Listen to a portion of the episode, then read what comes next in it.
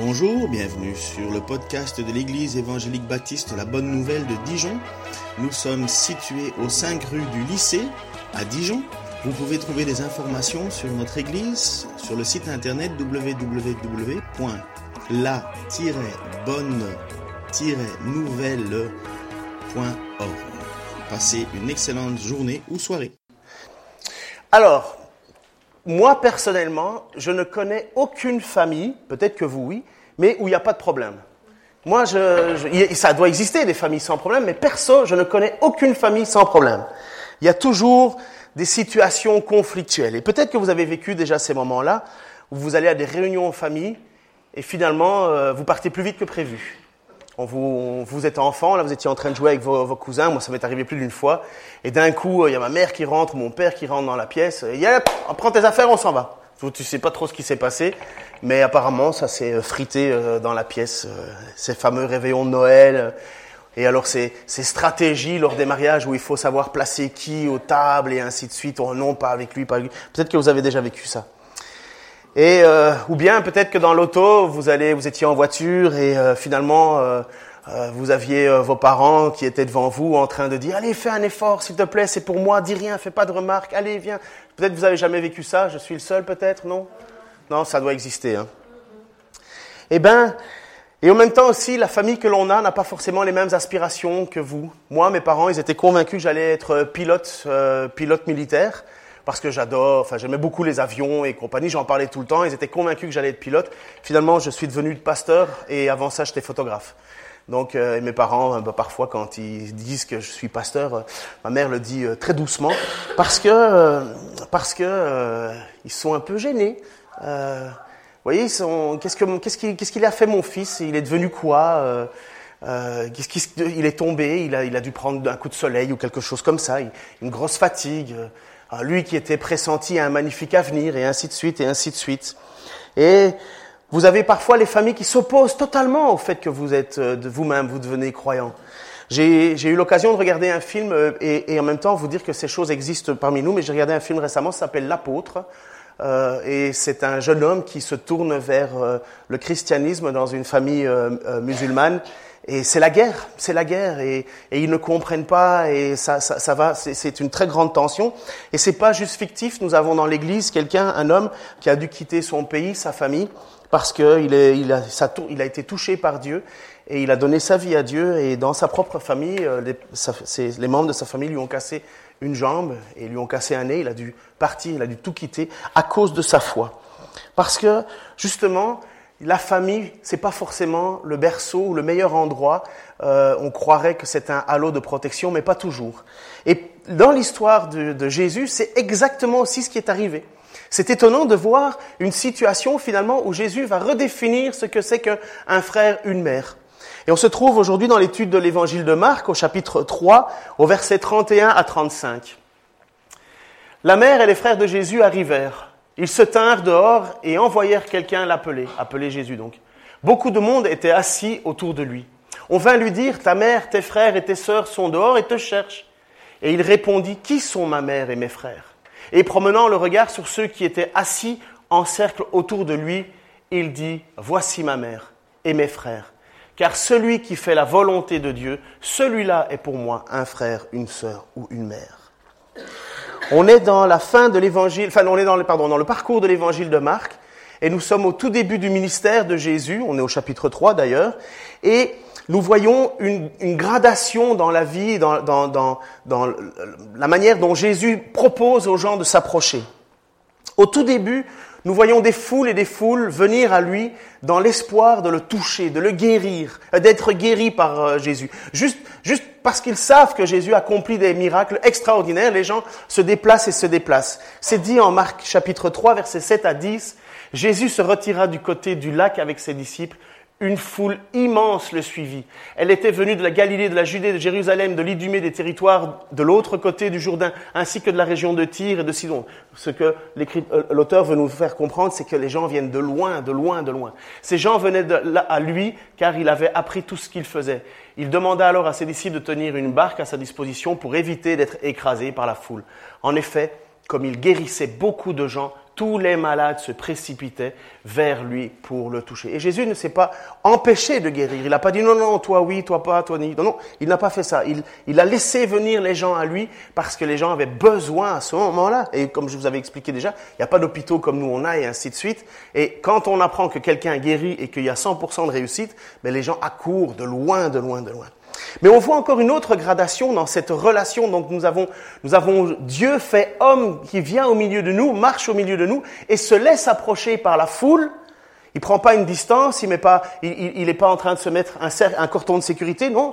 Il se laisse. Il y a même des textes qui disent qu'il était tellement écrasé qu'il a, il dû se retirer, aller à l'écart, mais il se laisse approcher. Et puis nous voyons un autre moment dans la vie de Jésus où Jésus, dans cette foule de disciples, dit, toi tu vas être mon apôtre, toi, tu vas être mon apôtre. Toi, tu vas être mon apôtre. Jésus lui-même face à cette foule, appelle des gens à devenir ses porte-paroles, apôtres, apostolos, des envoyés, des gens qui ont une mission de proclamer quelque chose. Et nous le voyons au chapitre 3, versets 13 à 19. Plus tard, il monta sur une colline avoisinante et appela ceux qu'il voulait et ils vinrent à lui. Il désigna ainsi douze hommes qu'il nomma apôtres euh, et qui devaient et qui devaient être pardon, constamment avec lui. Il les envoya annoncer l'évangile. Évangile, ça veut dire bonne nouvelle, avec le pouvoir de chasser les démons. Je vous passe le détail des douze, si vous voulez, vous pouvez les regarder. Mais nous voyons une gradation. Nous voyons la foule qui vient à Jésus. Nous voyons que Jésus choisit dans la foule des gens, qu'il les appelle à un rôle. Et maintenant, on va encore plus loin. Jésus est en train de dire, tu peux devenir, tu peux être membre de ma famille. Tu peux faire partie de ma famille une foule qui vient à lui et Jésus les accueille. Dans cette foule, il choisit, il appelle, et au milieu de tous ces gens-là, il va encore dire, tu peux encore avoir une plus grande intimité avec moi, tu peux faire partie de ma famille. Tu peux faire partie de ma famille. Jésus, c'est Dieu fait homme. Il vient au milieu de nous et il dit, tu peux faire partie de ma famille. Il faut savoir que pendant ce moment-là, en même temps, de l'autre côté, il y a une guerre qui fait rage, parce que les chefs religieux sont là, et eux, ils sont juste excédés par cet homme qui sort quelque part de nulle part et qui parle avec une autorité, qui remet les autorités religieuses en, défaut, qui leur, dit vous êtes une bande d'hypocrites, vous, vous, n'avez pas un cœur pour Dieu, vous avez un cœur de pierre, vous êtes insensible, vous n'avez pas de compassion et ainsi de suite et ainsi de suite. Vous, ne désirez simplement que les gens obéissent à des règles, mais, vous n'avez pas compris qui est Dieu. Jésus va même à un certain moment leur dire, vous avez comme père, non pas Abraham, qui était l'ancêtre du peuple juif, il va dire, vous n'avez pas comme père Abraham. Ce que vous avez comme père, c'est le diable. C'est quand même fort. Mais pourquoi? Parce que Jésus sait très bien qu'il il mène un combat contre des autorités spirituelles. Jésus vient et mène un combat contre des démons. Et c'est d'ailleurs, le, le, texte nous parle de ça.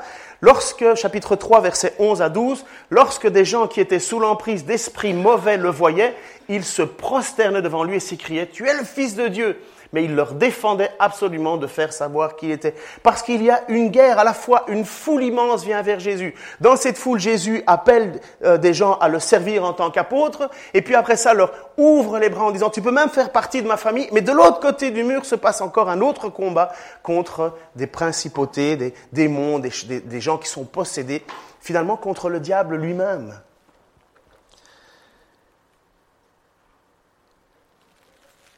Et à ce moment, il va parler à ses responsables religieux, ceux qui s'opposent contre Jésus, qui est quand même le Fils de Dieu, ils s'opposent contre lui. Et Jésus va leur dire, attention, il y a une ligne à pas dépasser. Hein. Il y a une ligne à pas dépasser. Et cette ligne, il va nous dire que c'est le blasphème contre le Saint-Esprit. C'est un des derniers passages que j'ai enseigné sur Marc avant les vendanges.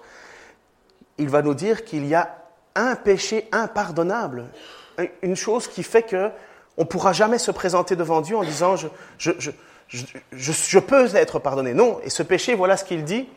Vraiment, je vous avertis, tout sera pardonné aux hommes. Écoutez bien ce qui est dit quand même. Hein. Tout sera pardonné aux hommes. Quand Jésus meurt à la croix pour nous, et parce que nous avons foi en lui, voilà ce que Dieu nous promet. Tes péchés sont pardonnés. Leurs péchés, même les blasphèmes, ça veut dire même les choses qu'on aura dit contre Dieu, même les, les pour faire bon genre devant les copains. Parfois, on dit, oh, moi, Dieu, nanani, et on, s'emballe, et on s'emballe, et on s'emballe. J'écoutais encore récemment euh, Michel Onfray, euh, euh, qui se faisait interviewer par Thierry Ardisson, et Thierry Ardisson se prenait pour Dieu, et Michel Onfray répondait avec tu, et ainsi de suite. Et alors, il disait, mais moi, Dieu, je le tutoie. avec une condescendance. Vous connaissez un peu Michel Onfray, bien entendu. C'était très intéressant d'ailleurs. Euh, il dit, moi j'aimerais bien avoir la foi. c'est rigolo comme il est, paradoxal cet homme-là. Mais enfin bref, c'est pas notre sujet. Mais, mais même ça, Dieu peut pardonner. Même ça, Dieu peut pardonner. Mais si quelqu'un blasphème contre l'Esprit Saint, il ne lui sera jamais pardonné. Il portera éternellement la charge de ce péché. Jésus leur parla ainsi parce qu'il disait, il est sous l'emprise d'un esprit mauvais. Et quel est ce péché impardonnable qu'on a dit? C'est de dire que Jésus est Satan que le Fils de Dieu, finalement, est au service du diable. Voilà, c'est bien ce qu'il dit. Il est sous l'emprise d'un esprit mauvais. Et en même temps, par extension, ça veut dire rejeter Jésus-Christ, rejeter qui il est, rejeter son message, rejeter la proposition qu'il fait est impardonnable. Nous rejetons le seul moyen d'être sauvés, puisqu'il n'y a pas d'autre personne sur la terre qui a donné sa vie pour nous en rançon. Il l'a offert. Et donc rejeter cela. Donc voyez ce combat, vous avez à la fois Jésus qui accueille les foules, choisi dans la foule, permet même à cette foule de dire tu peux être membre de ma famille et d'un autre côté un autre combat est en train de se battre, de se, mener avec des personnes qui s'opposent à Jésus-Christ et lui disent non tu, fais toutes ces choses par l'action du diable et ainsi de suite. Mais revenons maintenant à notre texte.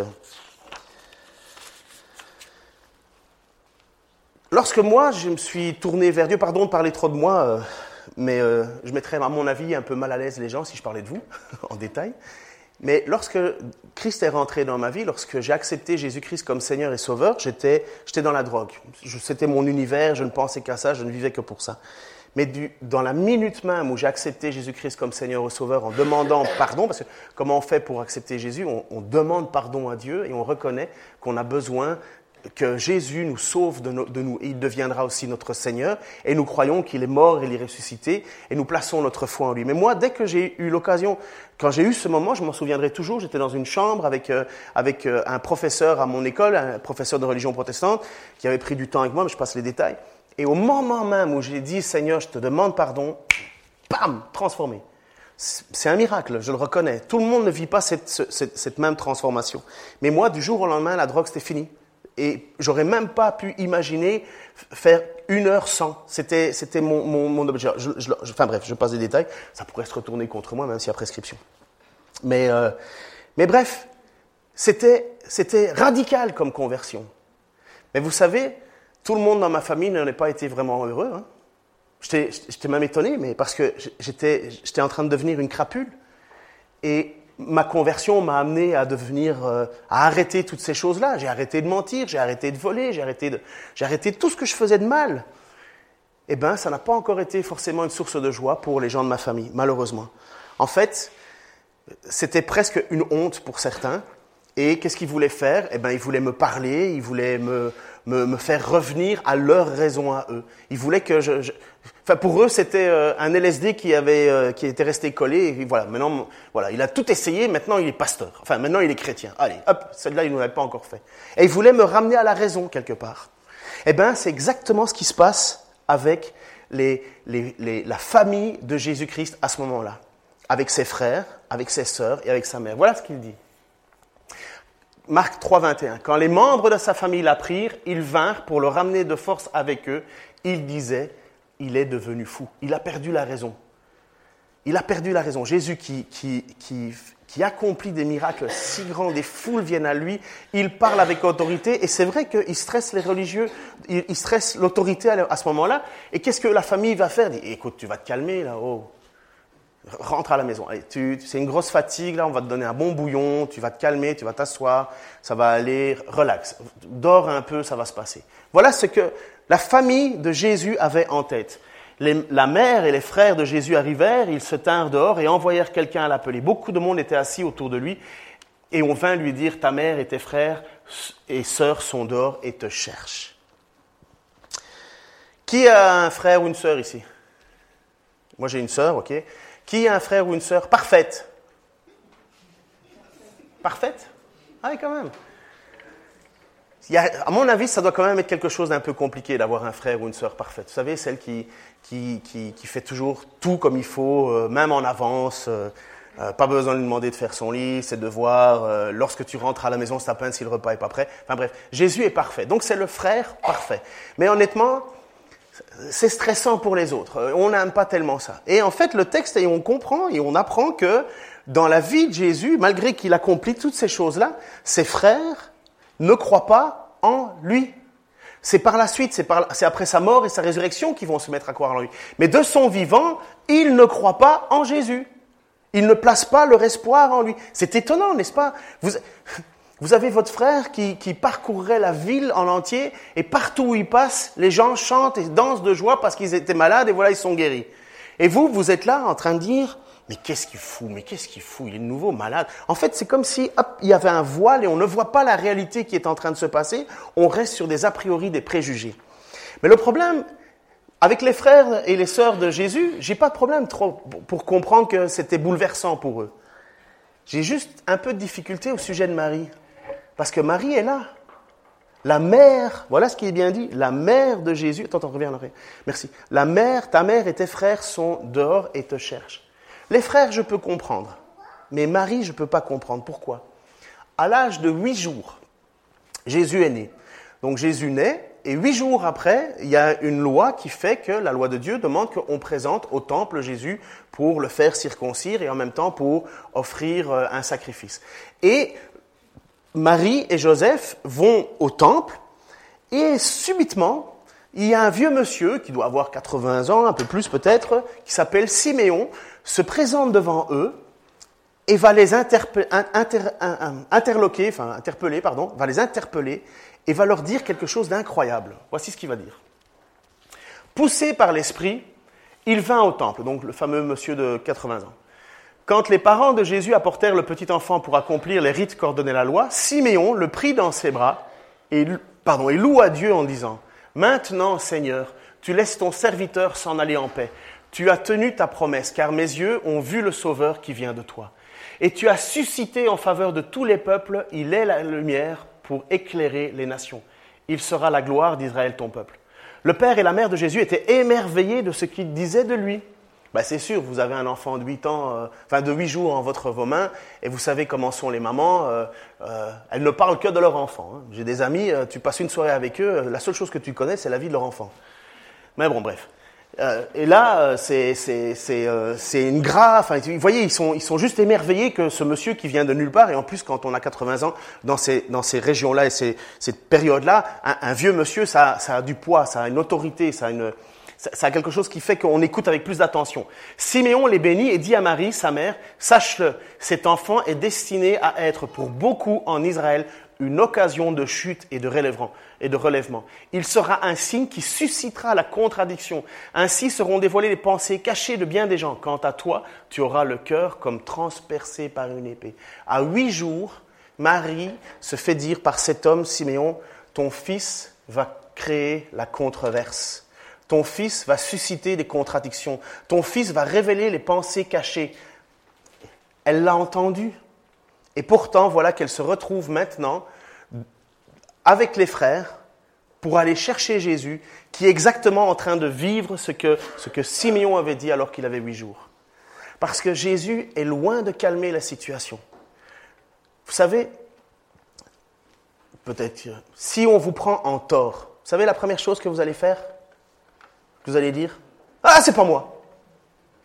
C'est pas moi. Peut-être que vous n'avez jamais vécu ça, mais mais ça arrive. Moi, je me souviens que quand, parce que j'ai travaillé comme photographe pour la police de Bruxelles, à un certain moment, on sort quelqu'un d'une voiture volée. Donc, euh, on l'avait regardé, on le, surveillait. On, rentre dans la voiture, on le sort, il dit Ah, c'est pas moi Et alors, on lui dit Mais si, tu es rentré dans la voiture. Non, j'étais dedans. Même en flagrant délit, il voulait pas le reconnaître. Et vous savez pourquoi? Parce que la nature de l'homme ne veut pas qu'on mette en lumière le péché. Et qu'est-ce que Jésus vient? Il vient révéler les pensées cachées des gens. Et vous avez toute une élite religieuse à l'époque qui est là et qui, et qui gouverne le pays, mais gouverne non pas avec un cœur et une compassion pour le peuple, mais avec un désir de reconnaissance et dire moi je suis, je suis je suis bien, vous, vous êtes mauvais, moi, je suis quelqu'un, vous, vous êtes rien du tout.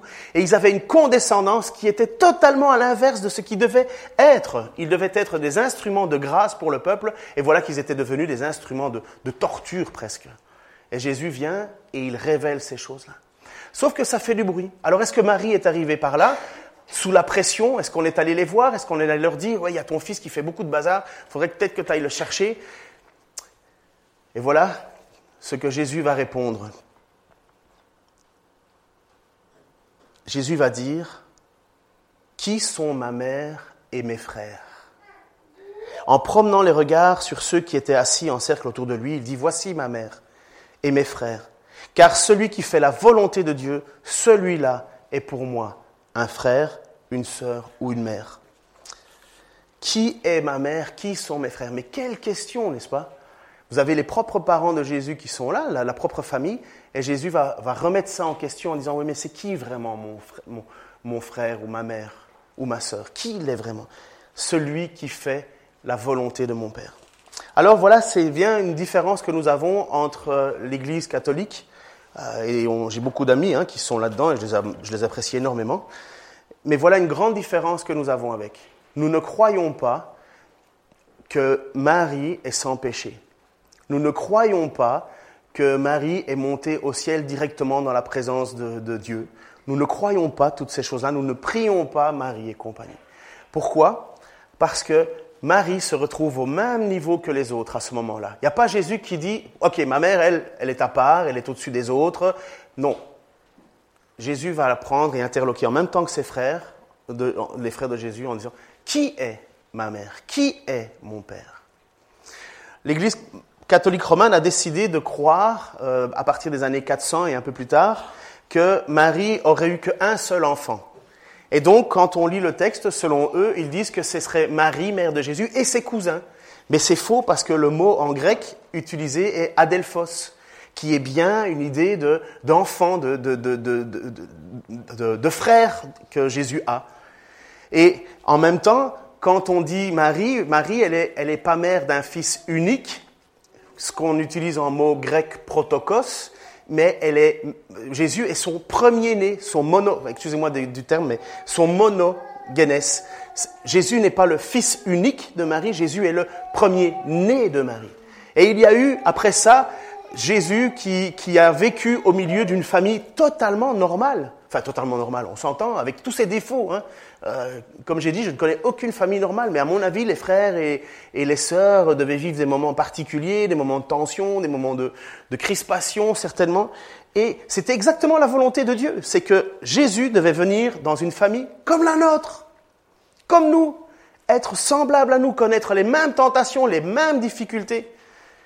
Moi, j'ai une sœur, Heureusement que euh, on ne peut pas tuer les gens parce que sinon je, l'aurais tué plusieurs fois. Hein. Mais oui, vous avez peut-être jamais eu ça, des moments. Et en même temps, il y a eu des moments où moi et ma sœur, on était les meilleurs amis du monde. Hein. Mais vous savez très bien qu'il y a des tensions, il y a des hauts, il y a des bas. Euh, euh, surtout quand elle me dénonçait pour de l'argent. Elle voulait m'estorquer, moi, les stalkers. Enfin, bon bref. C'est des grands moments de frères et sœurs et de fraternité. Hein. Mais tout le monde connaît les frères et les sœurs de Jésus. Les gens le savent qui est euh, Jacques, qui est Jude, connaît le père, connaît la mère, si bien que même à un certain moment Jésus se trouve dans un de ses villages, le village de sa naissance, et lorsqu'il arrive dans le village de sa naissance, les gens ne croient pas trop en son message. Voici ce qu'il est dit.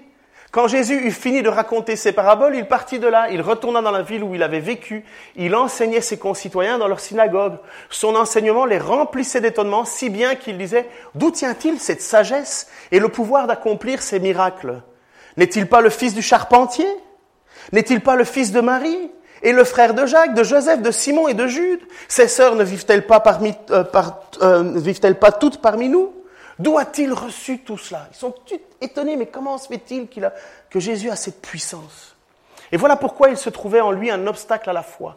Alors Jésus leur dit, c'est seulement dans sa patrie et dans sa propre famille qu'on refuse d'honorer un prophète. Ainsi aussi ne fit-il que peu de miracles à cause de leur incrédulité. Ils ont de la difficulté. Ils sont frères, sœurs, le peuple est là, les amis, les voisins, compagnie. Ils disent, mais, pour qui tu te prends? Et ils n'arrivent pas à voir en Jésus le Messie. Ils voient simplement le fils du charpentier. Ils ne savent pas que Jésus est né de façon miraculeuse. Pour eux, Joseph, c'est son père. Les frères, les sœurs, ils ne connaissent pas tout cela. Mais qu'est-ce qu'on voit de l'autre côté? C'est que ce n'est pas la famille de sang qui compte aux yeux de Dieu. Ce sont ceux qui font la volonté de son Père qui sont frères et sœurs. Voilà ma mère, voici ma mère et mes frères, car celui qui fait la volonté de Dieu, celui-là est pour moi un frère, une sœur, une mère. Et peut-être ce matin, euh, c'est peut-être l'occasion pour toi aussi de te demander, mais qui est Dieu pour moi? Qui est Jésus pour moi? Jésus se présente maintenant, à ce moment-là de l'évangile de Marc, il se présente comme quelqu'un qui veut non seulement être ton Seigneur, ton Sauveur, mais il veut aussi être ton frère. Il veut que tu fasses partie de sa famille. C'est pas rien. C'est pas rien. Vous vous rendez compte que vous avez, pour ceux qui ont placé leur foi en Jésus-Christ, tu as un frère parfait. Ton frère, c'est le Fils de Dieu. Pourquoi? Parce que tu as décidé de faire la volonté de son Père. Et c'est quoi cette volonté? C'est quoi la volonté? Quelle est la volonté que Dieu veut que l'on accomplisse? Puisque Jésus dit, la seule raison pour laquelle tu peux être mon frère ou, ma soeur ou ma mère, c'est de faire la volonté de mon Père qui est dans les cieux. Alors c'est quoi? J'ai pris trois passages, il y en a beaucoup d'autres parce que la volonté de Dieu elle est multiple. Mais voici. Oui, telle est la volonté de mon Père, que tous ceux qui tournent leur regard vers le Fils et qui croient en lui possède la vie éternelle, et moi, je les ressusciterai au dernier jour. La volonté de Dieu, c'est qu'on croit dans le message de Jésus. La volonté de Dieu, c'est de te ressusciter au jour du jugement de Dieu. C'est de te faire vivre avec lui éternellement. Ça, c'est la volonté de Dieu. Mais il faut être frère. Il faut être sœur de Jésus. Pas par les liens familiaux, mais parce que tu le crois, parce que tu as décidé, et le Fils qui croit en lui. Même chose, là c'est un moment où il y a la, euh, transfiguration de Jésus, pardon. C'est Jésus qui, monte sur une montagne et il est entouré d'une puissance et il se met à parler avec Moïse et Élie et il resplendit de gloire et là, il y a trois apôtres qui sont là, ils ne savent pas trop quoi faire, mais il y a une voix qui rentre des cieux. Et voici ce qu'elle dit pendant qu'il parlait ainsi, une nuée lumineuse les enveloppa et une voix en sortit qui disait, celui-ci est mon fils bien-aimé, celui qui fait toute ma joie. Et voilà de nouveau une autre volonté de Dieu. Écoutez-le. Écoutez-le. Et encore une autre volonté de Dieu. Et que devons-nous faire pour accomplir les œuvres que Dieu attend de nous? Ils lui demandèrent-ils encore. L'œuvre de Dieu, lui répondit Jésus, c'est que vous croyez en celui qui l'a envoyé. Tout est par la foi. Nous pouvons nous approcher de Dieu par la foi. Les foules se sont approchées de Dieu par la foi en pensant et en, sachant que Dieu pouvait, que Jésus pouvait accomplir quelque chose en les guérisant. Jésus a dit dans ce peuple, dans ces gens-là, toi tu crois en moi, eh ben je vais te choisir. Tu vas, tu vas être un de mes apôtres. Tu vas être. Mais en même temps, il y a encore plus, c'est que Jésus va te dire et veut te dire, Dieu veut faire de toi son frère, sa sœur, sa mère. Qui sont mon frère? Qui sont, euh, euh, euh, ma soeur? Qui est ma mère? Dieu peut transformer ta vie, changer ta vie parce que tu places ta foi en lui, parce que tu places ta foi en Jésus, parce que c'est la volonté de Dieu que tu places ton, ton espoir en lui et Dieu te donne une nouvelle vie. Qui est content vraiment de la famille qu'il a?